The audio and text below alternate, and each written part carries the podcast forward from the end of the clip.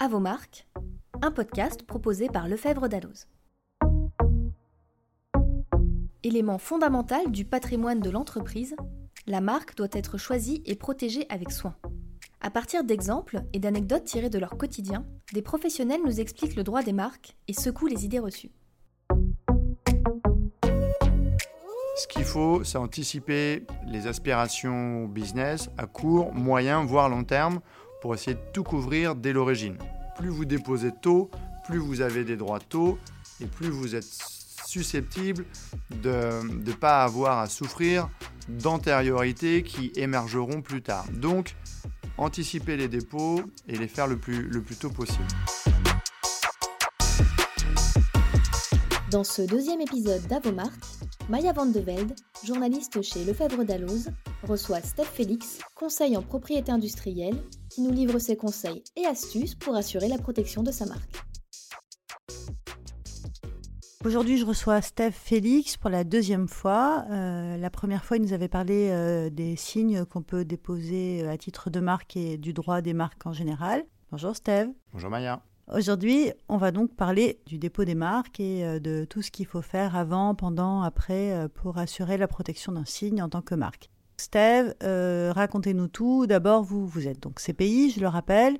Un client vient vous voir, un chef d'entreprise, euh, il vient de monter sa boîte ou alors il, il, il vend déjà des produits et il veut euh, protéger, euh, protéger tout ça grâce à une marque. La première chose qu'on regarde, c'est la distinctivité qu'on a beaucoup évoquée la, la, la fois précédente. C'est quelle est la force de sa marque, quelle est la valeur de sa marque. Déposer une marque pour avoir une marque et ne, ne pouvoir rien en faire, ça sert à pas grand-chose. Donc il faut avoir une marque qui est distinctive, entre guillemets originale, pour qu'elle ait une certaine force et qu'on puisse empêcher les tiers de, de l'exploiter. Ça lui confère également une valeur. Si vous avez une marque, c'est un asset au sein de votre entreprise qui sera valorisé, notamment euh, lors de cessions ou si vous voulez la donner sous licence. Alors, il vaut mieux donner sous licence une marque forte, distinctive, originale, qu'une marque assez commune, sans réelle originalité. On va surtout parler de la disponibilité. Si c'est un nouveau projet, on peut penser avoir une idée de génie et d'avoir trouvé le signe, la marque qui change tout. Sauf que on n'est peut-être pas le premier à avoir eu cette idée et c'est essentiel de vérifier si des tiers n'ont pas déjà déposé leur marque. Ça vaut pour les nouvelles marques, mais ça vaut également pour les marques qui sont exploitées depuis longtemps, qui n'ont jamais été déposées. Tant qu'on n'a pas fait cette recherche de disponibilité, on ne sait pas là où on met les pieds, on ne connaît pas notre risque. Autre point intéressant à voir sur la disponibilité, c'est en cas d'export. Si vous êtes intéressé par un marché à l'international et que euh, votre marque est enregistrée en France depuis, euh, depuis quinze ans, elle marche bien, hein, il y a un beau chiffre d'affaires et vous dites « je suis sûr que ça va plaire en Chine ou que ça va plaire ailleurs euh, dans l'Union européenne ». Vous dites « bon, bah, c'est ma marque, je vais simplement la déposer à l'étranger ». C'est un très bon réflexe. Mais ce n'est pas parce que c'est votre marque en France qu'elle est déposée en France que sur le marché allemand, la même marque est disponible. On a un principe de territorialité. Tous les droits de marque, tous les droits de propriété intellectuelle sont limités aux territoires sur lesquels ils sont déposés. Donc, même si vous avez un attachement fort et même si vous considérez que c'est votre marque, attention à bien vous assurer que quelqu'un ne l'a pas déjà déposée ailleurs avant. En pratique, comment vous faites pour vous assurer qu'elle n'a pas été déposée ailleurs avant ? En France, ça j'imagine que c'est plus simple, mais partout dans le monde. C'est vous qui faites ça ? Vous travaillez avec des correspondants, des spécialistes ? Effectivement, c'est notre cœur de métier, c'est de s'assurer de la, la disponibilité de la marque et surtout identifier les risques éventuels. On peut prendre un risque. Notre client peut nous dire, bon très bien, vous avez identifié ces risques, mais j'y vais quand même. Euh, je le connais, il ne viendra pas nous embêter. C'est un risque à prendre. Nous, on est là pour identifier et envisager des solutions de contournement de ce risque. Ce qu'on fait, on conduit des recherches d'antériorité pour la France, c'est-à-dire qu'on analyse tous les registres qui sont susceptibles de contenir des droits opposables des droits antérieurs, c'est-à-dire les registres de marques françaises, les registres de marques européennes, qui incluent la France, les registres des marques internationales, qui peuvent viser également la France. On vérifie le registre du commerce et des sociétés, puisqu'une dénomination sociale, un nom commercial peuvent vous être opposés. Et on vérifie également les noms de domaine, puisque un nom de domaine, un site internet qui est actif et qui a été réservé avant que vous lanciez votre marque, peut également vous être opposé. Tout ça, c'est source de conflits, de litiges, de réclamations. Donc avant même de passer par nous, notre conseil, c'est de faire une simple recherche Google sur euh, infogreffe pour voir si le nom qui vous intéresse ne ressort pas, qu'il n'y ait pas d'évidence. De toute façon, c'est un travail qu'on fait à titre préliminaire. Mais à quoi bon initier des démarches s'il y a des droits antérieurs qui ressortent tout seuls euh, très facilement? Donc la recherche d'antériorité, c'est essentiel. Quand on est sur des marchés à l'export, on travaille en partenariat avec des agents qui connaissent leur marché. Si vous êtes intéressé par le Japon, nous, on a un réseau d'agents, tous les, la plupart des cabinets ont ce réseau d'agents à l'international, qui connaîtra les pratiques, qui connaîtra les interprétations euh, de la marque qui vous intéresse et qui pourra apprécier si telle autre marque constitue un risque ou pas. Puisque c'est important d'avoir en tête qu'une marque antérieure, qu'un droit antérieur qui vous est opposable ne doit pas nécessairement être strictement identique à votre propre marque, puisqu'on appréciera la notion de risque de confusion. Si on identifie une marque antérieure qui est un peu différente, mais qui peut provoquer une confusion dans l'esprit du consommateur, on considérera que c'est un risque et que votre marque pourrait être refusée ou faire l'objet d'une action en contrefaçon. Donc bien s'assurer que la marque est disponible avec des experts qui connaissent surtout la culture et la perception qu'aura le consommateur dans le pays de destination. En tant que conseiller en propriété industrielle français, à nouveau, on a des réseaux à travers le monde qui nous permettent de, d'effectuer toutes ces recherches euh, très facilement. Donc, euh, une fois que vous avez euh, choisi le signe et euh, que vous êtes convaincu de, de sa disponibilité, vous allez euh, le déposer. Donc, en pratique, vous allez, euh, j'imagine, envoyer sa reproduction ou... c'est, c'est la procédure de dépôt en tant que telle. Encore faut-il savoir quelle version du signe déposé, puisque à la marque verbale qui vous avait intéressé, à la dénomination qui vous intéressait, peut-être qu'entre-temps, vous aurez ajouté un logo. Quoi déposer? Une marque verbale toute simple ou une marque avec son logo? Quelle déclinaison du logo? Le logo peut être décliné en noir et blanc, en couleur, avec des variations de couleurs. Tout ça, c'est à déterminer. Le conseil, si on veut être dans l'exhaustivité, c'est de déposer une marque verbale toute simple, puisqu'elle constituera une base pour toutes vos déclinaisons futures. Après, si vous avez une identité et un logo qui est vraiment très fort, c'est plutôt lui qu'il faudra déposer, puisque l'objet du dépôt sera de protéger cette identité visuelle. Donc c'est du cas par cas, il faut en discuter pour voir quelle sera l'exploitation réelle. Et c'est important d'avoir... d'avoir en tête quels sont les projets à moyen et long terme sur l'exploitation, puisqu'on en parlera peut-être plus tard. Une marque qui n'est plus exploitée ou qui est exploitée sous une forme qui diverge de la forme déposée risque d'être déchue pour non-exploitation réelle et sérieuse du signe déposé. D'où l'intérêt de bien réfléchir à son signe et, et, et de ne pas déposer tout et n'importe quoi et toutes les déclinaisons possibles du signe au cas où, parce que précisément, il ne suffit pas de déposer une marque pour qu'elle soit protégée. Il faut, c'est un prérequis, mais ça ne suffit pas. Exactement. C'est inutile de déposer quinze déclinaisons. Des fois, quand je consulte les bases, je me rends compte qu'on a déposé une marque euh, verbale, une dénomination classique, puis un deuxième dépôt avec un S, puis une troisième, euh, un troisième dépôt en noir et blanc, un autre en couleur, un autre avec un logo, un autre avec un slogan, avec un terme descriptif, ça ne sert à rien. Il faut vraiment être en capacité d'analyser quel sera le tronc commun, quel est le signe qu'il faut vraiment protéger pour limiter cette série de dépôts qui sert, qui sert vraiment à pas grand-chose. Et ça coûte de l'argent ? Ça coûte de l'argent, effectivement, d'où l'intérêt de ne pas déposer euh, une multitude de dépôts qui ne servent à rien. C'est, c'est un peu moins de deux cents euros de taxes officielles, de taxes I N P I pour un dépôt à une classe. Et pour chaque classe supplémentaire, c'est environ quarante-cinq à cinquante euros. Quand je parle de classe supplémentaire, c'est un passage obligé, puisque une fois qu'on a déterminé le signe, c'est important de déterminer pour quels produits et services votre marque sera, sera protégée. Et pour ça, il y a une classification, c'est la classification de Nice, qui permet d'identifier le produit qui vous intéresse et de couvrir la classe au moment du dépôt. Par exemple, la classe vingt-cinq, c'est la classe des vêtements. La classe neuf, c'est la classe des logiciels. Euh, la classe trente-cinq, c'est les services de vente au détail. Donc, bien identifier les produits qui vous intéressent à court terme, mais également anticiper les produits et services qui vous intéressent à moyen terme. Si vous envisagez d'ores et déjà un développement dans deux trois ans pour une activité qui est un petit peu connexe, Par exemple, vous faites des vêtements, vous voulez vous orienter vers la bijouterie, bien anticiper à ajouter d'ores et déjà la classe quatorze et avoir fait la recherche d'intériorité également dans cette classe quatorze qui est la classe de la bijouterie. Si on se retrouve bloqué et qu'on ne peut pas utiliser notre marque Princeps pour toute notre déclinaison, pour toutes nos gammes, on peut se retrouver à des, face à des difficultés un peu marketing et commerciales qui sont évitables puisque ça doit se traiter avant le dépôt. Et alors à propos des classes de produits, je vous pose une question qui, qui digresse un peu, qui est un peu hors sujet, mais je, je lisais récemment que se poser la question des, des produits du dépôt de marque pour protéger des produits euh, virtuels vendus dans le métaverse. Il y a une classe pour ces produits-là ? Alors souvent, on peut considérer la classe neuf qui est en rapport avec les logiciels ou trente-huit sur les télécommunications comme, comme pertinente.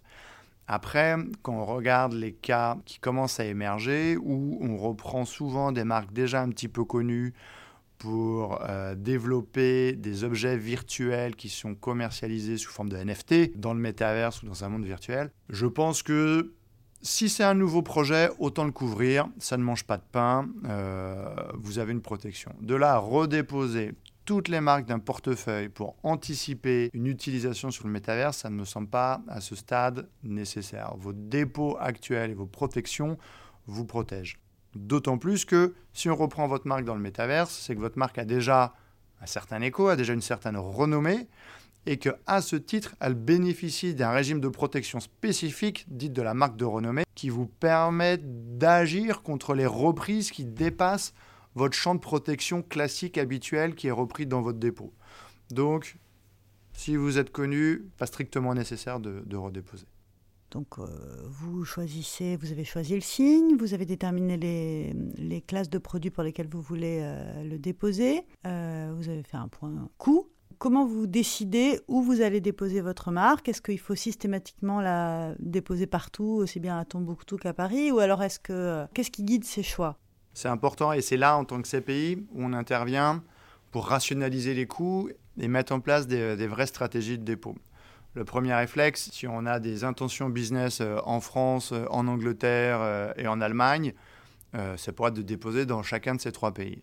Ce n'est pas la meilleure solution en termes de coûts. Donc, ce qu'il faut, c'est anticiper les aspirations business à court, moyen, voire long terme pour essayer de tout couvrir dès l'origine.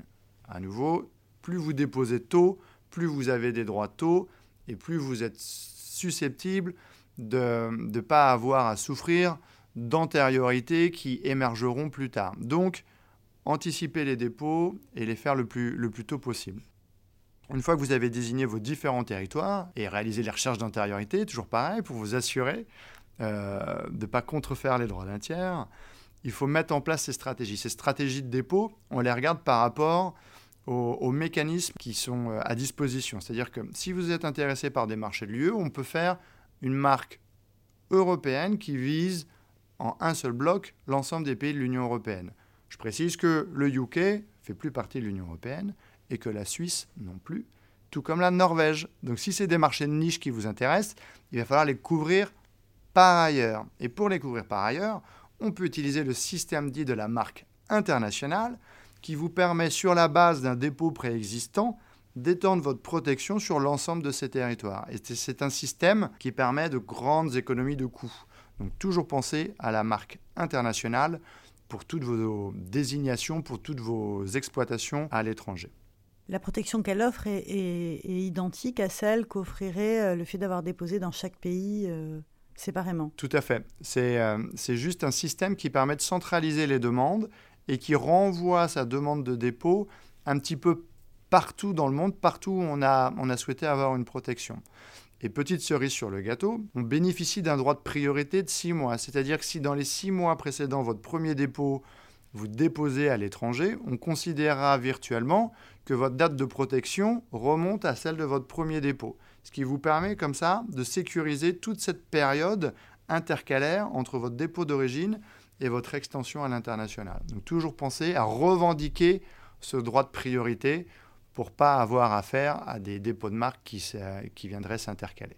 Et les coûts, là, pour les dépôts de marques euh, internationales, européennes euh... Alors, les coûts, c'est assez complexe à déterminer puisque ça dépend du nombre de classes, ça dépend si votre marque est en noir et blanc et en couleur, et ça dépend du nombre de territoires qui vous intéressent. Mais c'est sans commune mesure. C'est-à-dire que plutôt que de déposer en France, aux États-Unis, au Japon, en Chine, à chaque fois individuellement auprès de l'office du pays, qui vous coûtera euh, à minimum mille euros par pays, si vous faites un dépôt inter, par exemple, la Chine l'a rajouté dans le cadre d'une marque inter, vous aurez simplement cent, cent cinquante euros de taxes. Il n'y a pas, il n'y a pas de comparaison possible. Il faut toutefois se méfier de l'approche uniquement budgétaire, puisqu'elle peut avoir un contre-coup. Si vous déposez dans le cadre d'une marque internationale, vous allez utiliser toujours le même libellé qui est le libellé de votre marque de base. Il faut toujours un dépôt de base pour étendre à l'international. Sauf que chaque office aura sa propre interprétation. Et votre libellé qui a été accepté, vos classes qui ont été acceptées en France, peut faire l'objet d'une notification par le U S P T O, l'office américain, et d'une autre notification par l'office chinois, ce qui vous oblige à y répondre et ce qui vous oblige bien, bien souvent à dépenser du budget pour répondre à cette notification si vous passez par un agent euh, dans le pays qui, qui est un peu la... le seul apte à, à vous aider à répondre efficacement. Donc faire cette balance de coûts, c'est, euh, c'est important. Si euh, on, a, on est absolument certain de ne pas avoir euh, besoin d'une protection euh, très étendue, autant la, la limiter aux territoires euh, sur lesquels on veut Exactement. Vendre en réalité. Exactement. Ce qu'on aime bien faire pour éviter la contrefaçon, il y a beaucoup de dépôts frauduleux qui viennent encore de Chine. Euh, c'est, ça arrive encore souvent, ce n'est pas qu'un cliché. Euh, en Chine, quand on voit des marques qui commencent à performer en France, en Europe, il y a souvent un déposant chinois qui la dépose en Chine et qui demande une petite compensation financière pour la céder. Euh, voilà. Donc ces dépôts frauduleux, c'est un moyen d'y échapper si dans le cadre d'une marque internationale, on ajoute la Chine. Ce n'est pas un budget supplémentaire qui est très important et ça accorde un minimum, euh, un minimum de protection. D'accord, donc ça, c'est pas un cliché. Alors effectivement, j'avais dans l'idée que très souvent, euh, des entreprises déposaient des marques pour euh, ensuite les vendre de manière donc un peu frauduleuse quand même. Ouais, ça arrive toujours. Il y a, il y a plusieurs types de contrefaçon. La contrefaçon classique, c'est reprendre une marque et commercialiser des produits en apposant cette marque sans autorisation.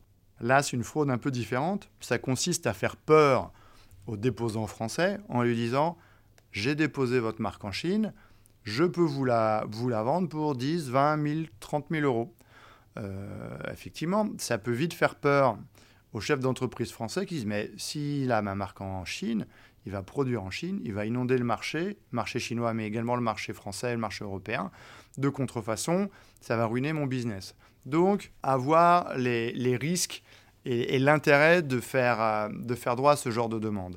La Chine a quand même beaucoup modernisé son approche et autorise aujourd'hui les actions contre ces dépôts frauduleux pour permettre aux déposants qui ont une exploitation, qui ont une marque avec un certain écho quand même euh, sur leur marché d'origine, en France, d'agir en nullité pour dépôt de mauvaise foi. Donc il y a les moyens juridiques d'agir contre ces dépôts-là. Une dernière petite question. Qu'est-ce que vous conseilleriez à un entrepreneur qui crée sa boîte ? Est-ce que c'est mettre la charrue avant les bœufs que d'aller déposer son signe dès qu'on commence à créer son entreprise, son activité ? Ou alors est-ce que c'est vraiment la bonne démarche ? Il faut le faire le plus tôt possible. C'est, ouais, ouais, c'est, c'est, vraiment, euh, c'est vraiment, je dirais même, essentiel. Et je ne dis pas ça parce que c'est mon métier. Je dis ça parce que j'ai vu plein d'exemples où on investit beaucoup dans la communication sur une marque. Et après, après un lancement qui a, coûté, qui a coûté des dizaines de milliers d'euros, on reçoit une réclamation d'un titulaire de marque antérieure qui nous dit « Veuillez cesser immédiatement tout usage ou euh, ça se réglera au judiciaire ». On est rarement assigné tout de suite. On reçoit toujours un beau courrier de mise en demeure qui nous, qui nous met en garde. Donc on, on a la possibilité de réagir, on a la possibilité de discuter, de négocier éventuellement. Mais in fine, si j'ai quelqu'un qui a des droits antérieurs, ça vous coupe complètement dans votre élan et il faut tout refaire, tout recommencer. Donc, le plus tôt possible, déposer sa marque et surtout s'assurer qu'elle est disponible. Avant même le dépôt, je pense que la démarche la principale, c'est la recherche d'antériorité, la recherche de disponibilité pour, euh, pour identifier son risque éventuel. Ok, je vous remercie euh, Steve, c'était euh, passionnant comme, euh, comme euh, la première fois. Moi j'ai encore plein de questions sur les marques, leur cession, euh, leur acquisition, la manière dont on les protège, dont on les défend. Donc j'espère euh, vous recevoir bientôt pour un prochain podcast. Merci beaucoup Maya. À bientôt. À bientôt. À vos marques, vous donne rendez-vous très bientôt pour un nouvel épisode. Et d'ici là, vous pouvez compter sur le memento droit commercial Lefebvre Dalloz pour vous accompagner au quotidien sur vos problématiques en droit des marques. Au son et au montage, Angeline Doudou.